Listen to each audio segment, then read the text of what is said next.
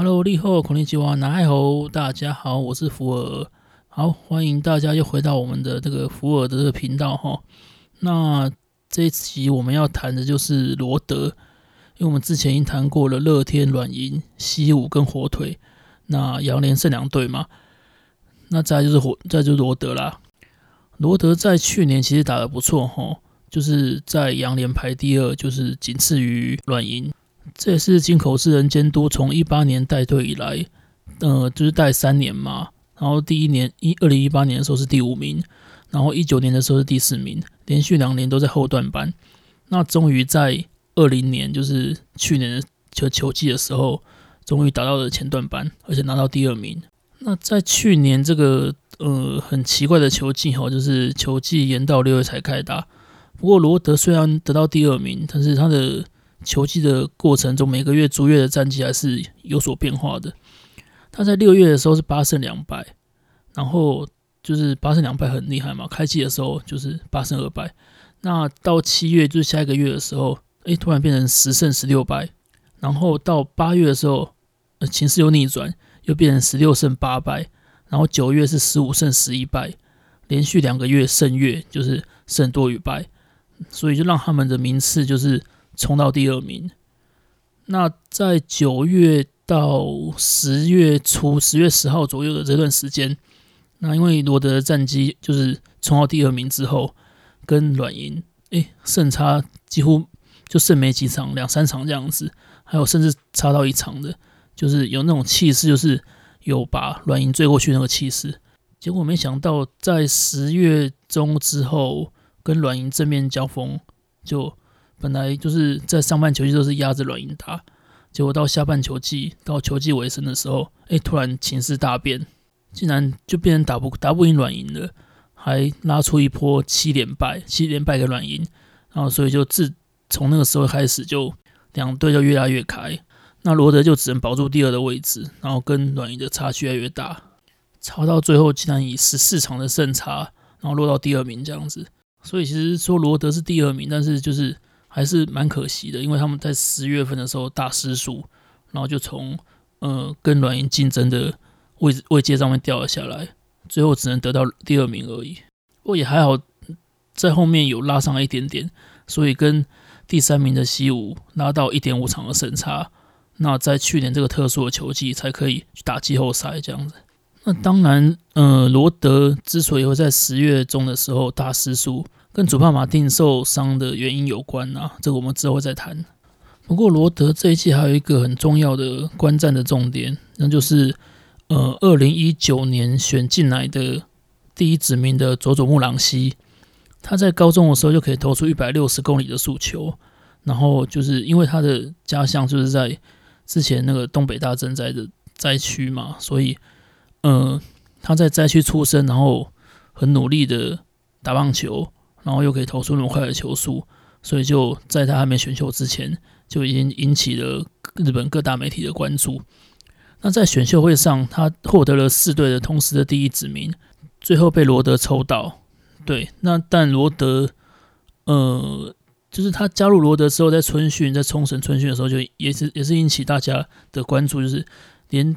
就是连要练习，嗯、要打练习赛的对手都像什么千鹤啊。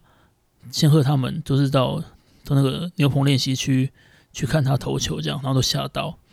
但他在去年一整年都没有出赛，像跟他一样获得多位多支球团指名的奥川公生，他就在球季末就是有上来投球这样子。但是佐佐木朗希在去年虽然随队一军吼，但是始终没有在实战上场过，连二军都没有，所以大家都不知道他的状况怎么样。那这个我们也是之后都会来谈。那照惯例，就是先来看一下那个罗德今年的 slogan。罗德今年的 slogan 用用日文念是“この一点をつかみ取る”，这个的意思就是说，呃，要尽力取下这一分。那球队的官网是没有解释，不过就是由井口资仁监督监督来，呃，井口资仁监督来， 呃，说明这个 slogan 的意思。那其实大意就是说。当你回顾上一个球季的时候，就会认知到，哎，这个一分是很大的一个关键。你要怎么样再拿到一分？你要怎么样再守下一分？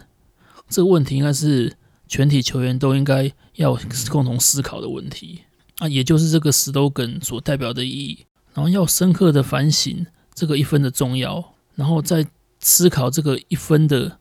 不管是得一分或是守一分，这个一分的重要的时候，同时要朝向二零二一年的联盟优胜来前进，一定要在二零二一年获得联盟的优胜。那这个 slogan，这个一分的一分的这个 slogan 啊，正好说明了罗德去年在得分的上面的困境。那到底什么困境呢？我们先来看一下二零二零年，就是洋联六支球队的投打成绩表。刚才说过，罗德在那个二零二零年的时候是拿到洋联的第二嘛，那他的战绩是六十胜五十七败，胜率刚刚好过五成一点点。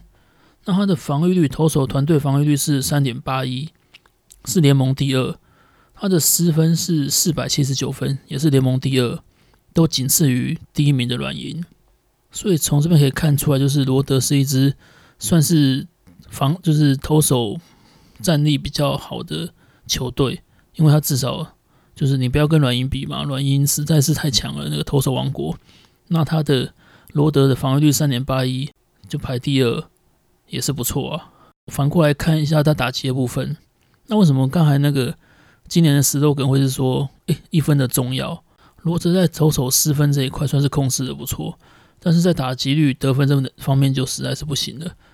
罗德的团队打击率是两成三五，然后他的得点圈打击率是两成三零，比他的的团队打击率还低。然后这两项得点圈打击率跟打击率都是洋联的最后一名。那总得分是四百六十一分。只赢过欧力士的四百四十二分，在洋联是排第二，倒数第二。那全垒打是九十支，也是跟欧力士并列在联盟的第二。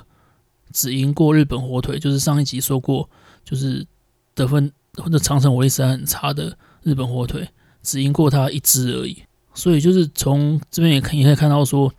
罗德的失分算是控制的不错，但是得分真的就不行。所以打击无法发挥，然后得分能力也不佳。罗德去年还能得到第二，那只能说，呃，他的投手战力太强了，还是其他各队都有各自的问题呢？不过其实可能也不能这样说啦，因为呃，排在第二呃排在第三的西武跟乐天跟罗德的胜差其实也没有差几场，可能就是多多输个几场或少输个几场，就情势就逆转了。好，那。我们来看一下去年那个罗德先发投手的成绩哈。那罗德去年先发超过十五场的，总共有五个人哈。那第一个是石川部，然后再是小岛和哉，然后再是美马学，然后岩下大辉跟二木康太，他们五个人的先发都在十五场以上。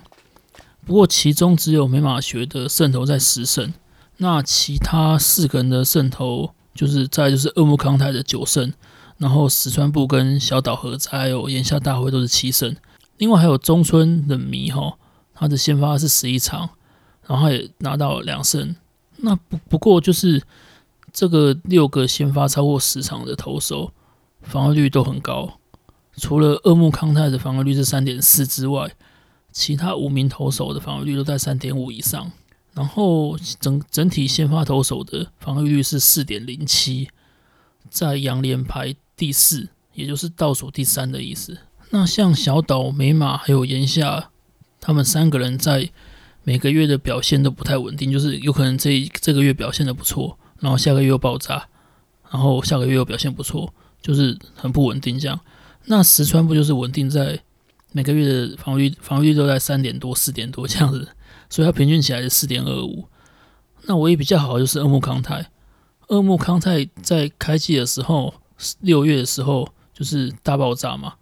他投了两场先发，然后防御率是十二点八六。不过他下二军调整了之后，八月回到一军，然后接下来的防御率就都在三以下，所以二木康太算是呃罗德后半段投比较好的先发投手。虽然这五名先发投手投的是这样子，不过你板凳的先发候补人选其实也没有几个可以选，就是找不太出来啦。然后罗德去年的第一指名铃木昭太，在练习赛跟春训的时候表现的还不错，所以他也有可能会是呃除了这五六个人之外的先发候补人选。当然，可能还有如果那个我我们刚才讲到佐佐木朗希在春训的时候表现不错的话，会不会让他这一军先发看看呢？这个这个也很难说啦。哦，那刚才说到罗德的先发投手的防御率是四点零七嘛，是呃两联洋联的倒数第三。那为什么刚才说到六队的投打成绩里面，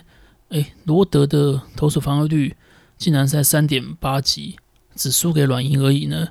原因就是罗德的牛棚投手实在太强了。像呃去年后援超过二十场的罗德，总共有六个人。那其中先发呃后援最多就是救援王他们的他们的守护神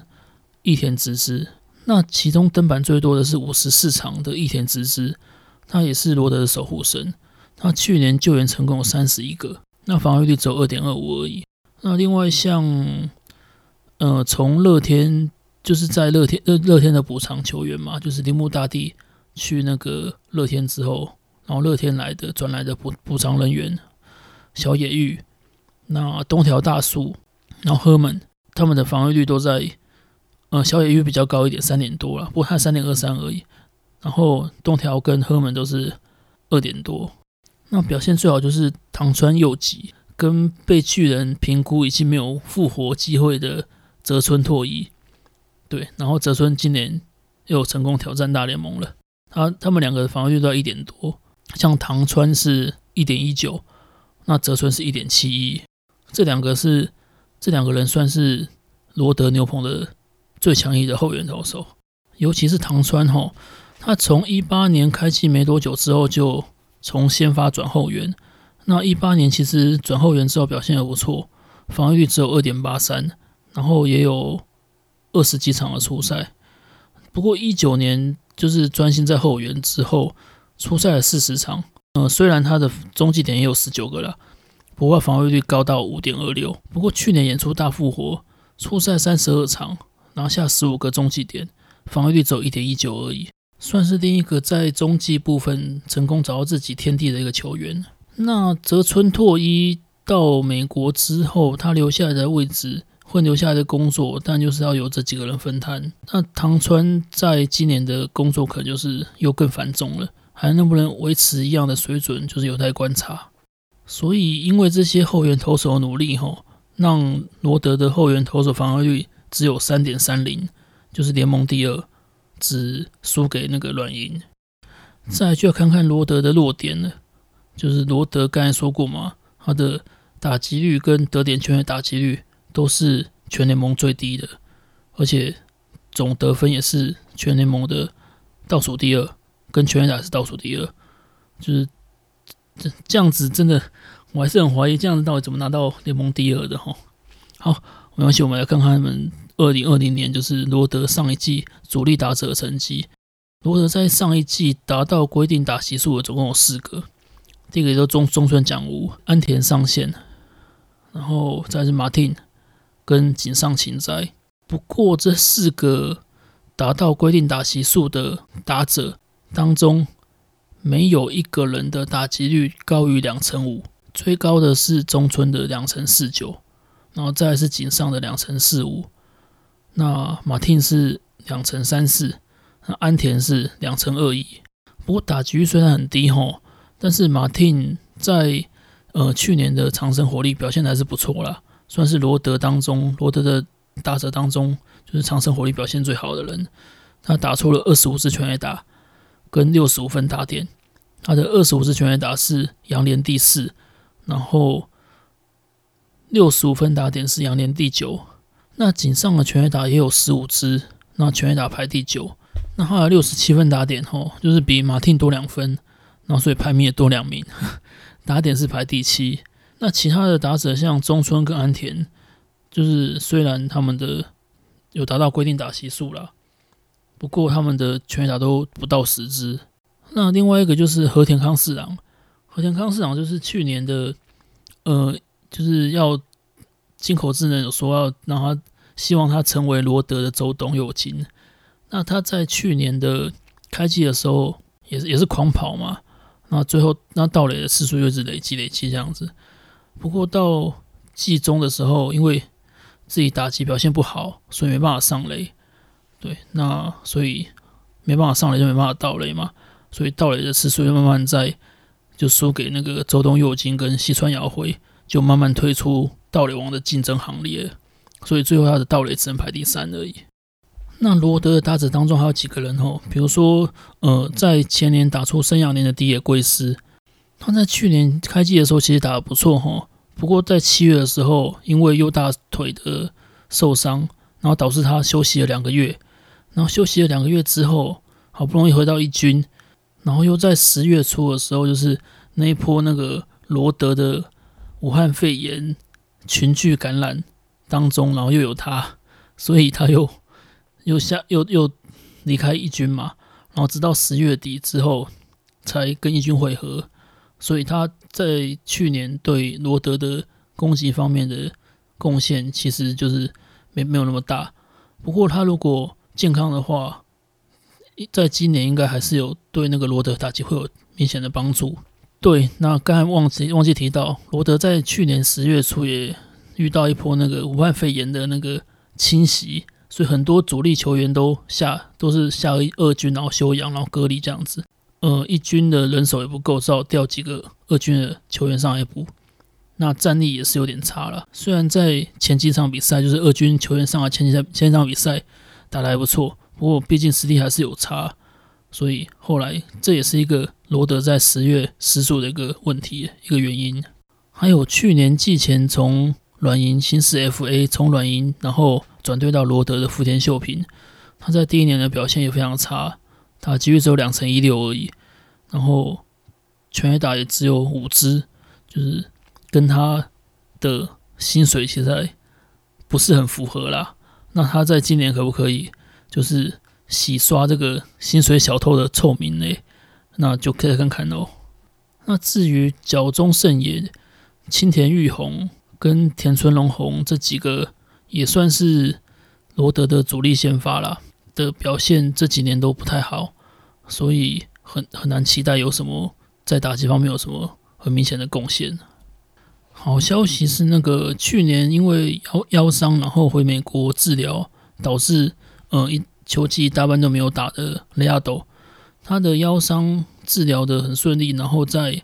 已经很早就到日本了，然后也隔离结束了，那现在也是跟着球队在打练习赛。那如果他跟马丁能够在今年维持良好的身体状况的话，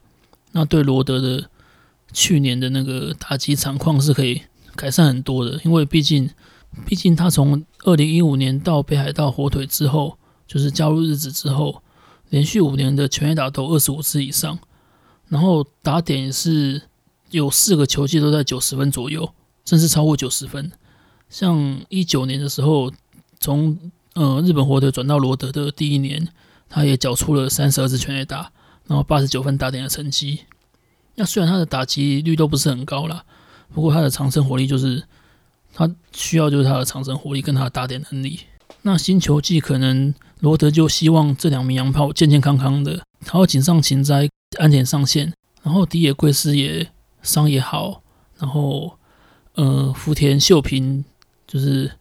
缴出符合他年薪的表现啊，角中胜也啊，过去打拿过打击王的角中，然后青田裕宏就是打击能够再复活一点点。那年轻球员安田上线啊，然后藤原恭大啊，然后甚至佐藤都智也，然后还有山口航辉可以贡献一些火力。那这样子罗德的呃，在今年的打击能力跟得分能力才可以跟。才可以脱离这个垫底，才有更多的希望能够复制去年的成绩。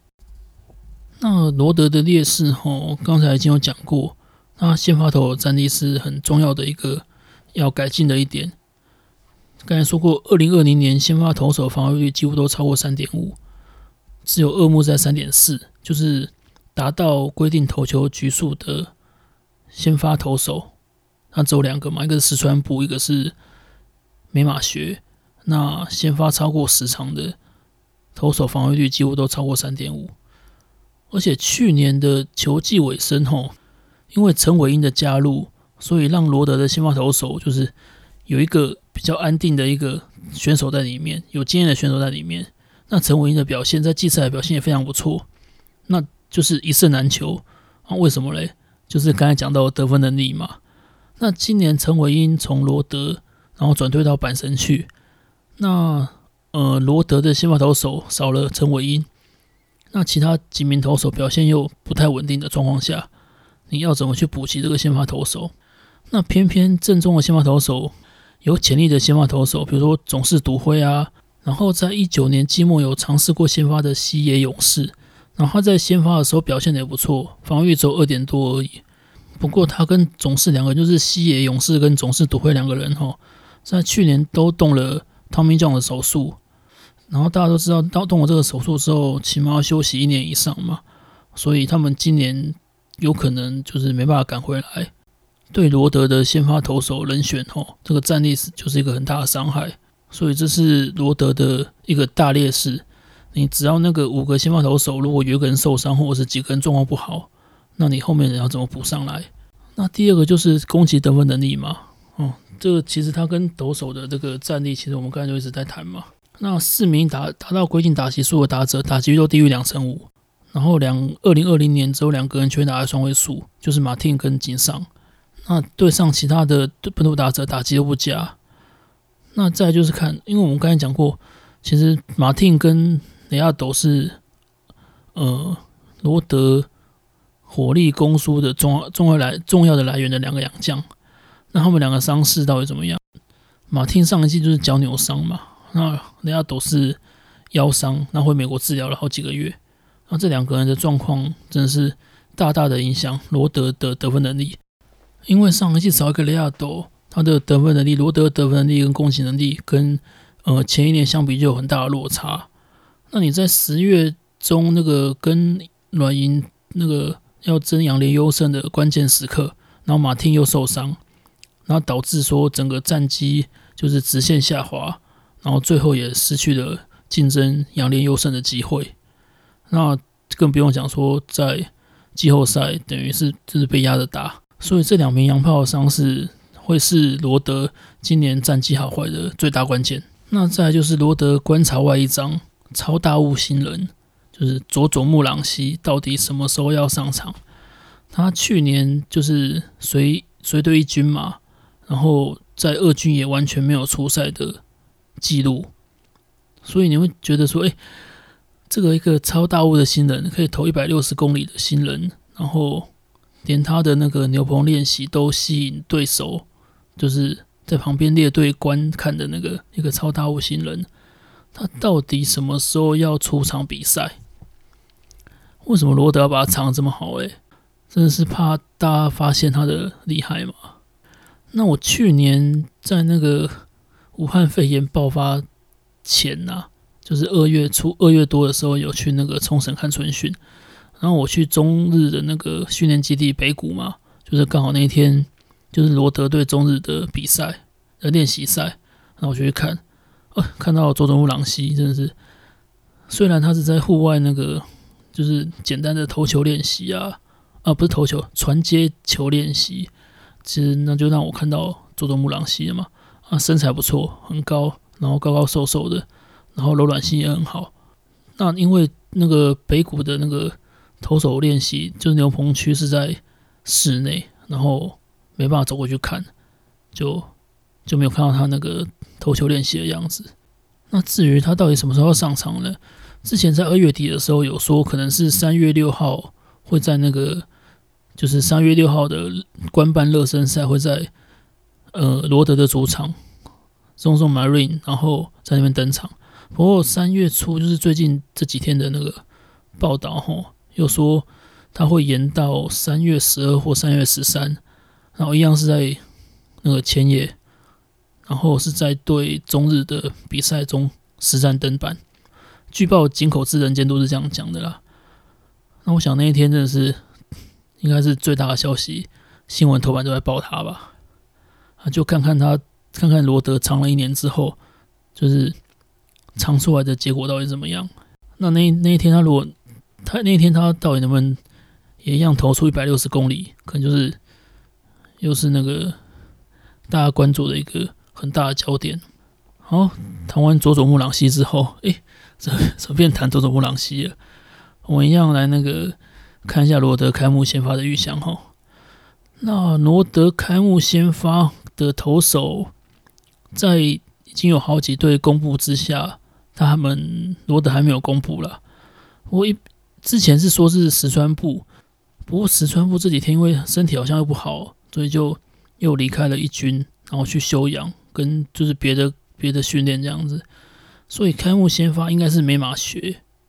那捕手的话就田田田村龙瞳嘛，这都不用讲了。那一垒手，我觉得有可能是给在热身赛表现不错的年轻选手山口航辉。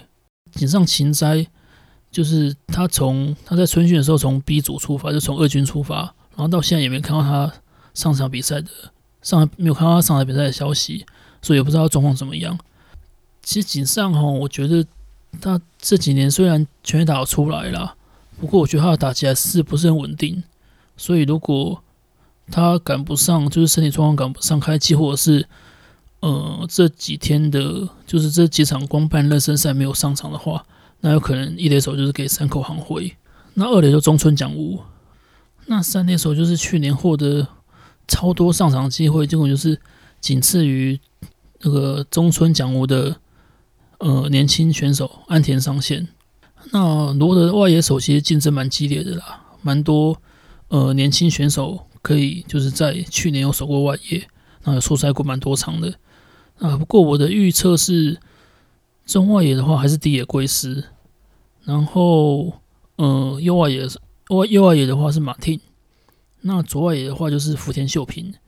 那其实像藤原恭大啊，然后菅野刚士啊。他们都可以守外野，所以也要视热身赛的状况而定。那指定打击我给雷亚斗，对，因为雷亚斗的伤势还不知道他身体状况，不知道恢复怎么样。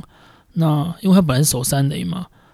但是如果考虑到他的伤势，开季让他打 DH 可能对身体的负担比较小。慢慢观察他在长时间的场比赛当中，可不可以身体状况可不可以负荷？如果 OK 的话。再让他去守三垒，那最后的总评就是新叶罗德海洋的先发投手是三点五分，那救援是四分，救援的表现比先发的投手表现的好。那打击是三点五，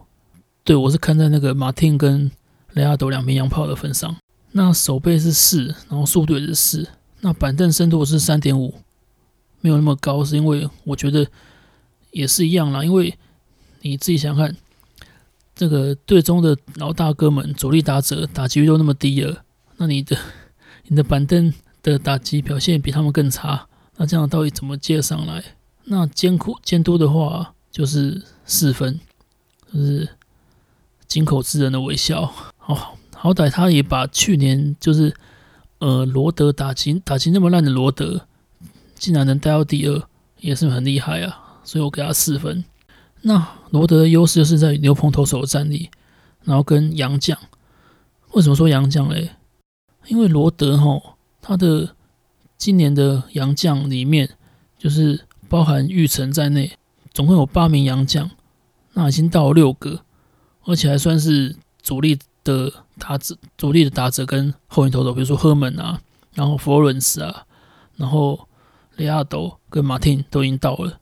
所以。在洋将这个战力这部分，其实算是补足了。那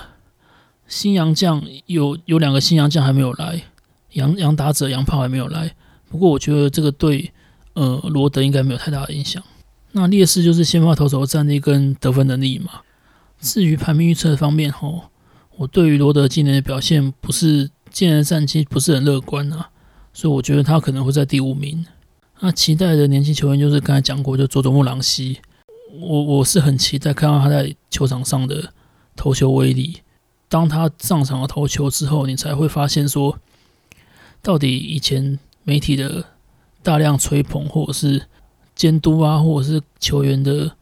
观看他投球表现的那个评价，到底是不是真的？一切都是在场上才能分胜负，才能做决定，才能知道结果。他到底能不能在今年再刮起一阵的属于他自己的佐佐木朗希的旋风？那我觉得应该是跟火腿一样，就是罗德也是，与其与其要看战绩，倒不如看佐佐木朗希到底今年的表现如何。好，那罗德的战力分析就到此为止啦。那我们下一集要谈的，呃，终于要谈杨联的最后一支球队，来谈谈欧力士蒙牛吧。好，谢谢大家，我是福尔，拜拜。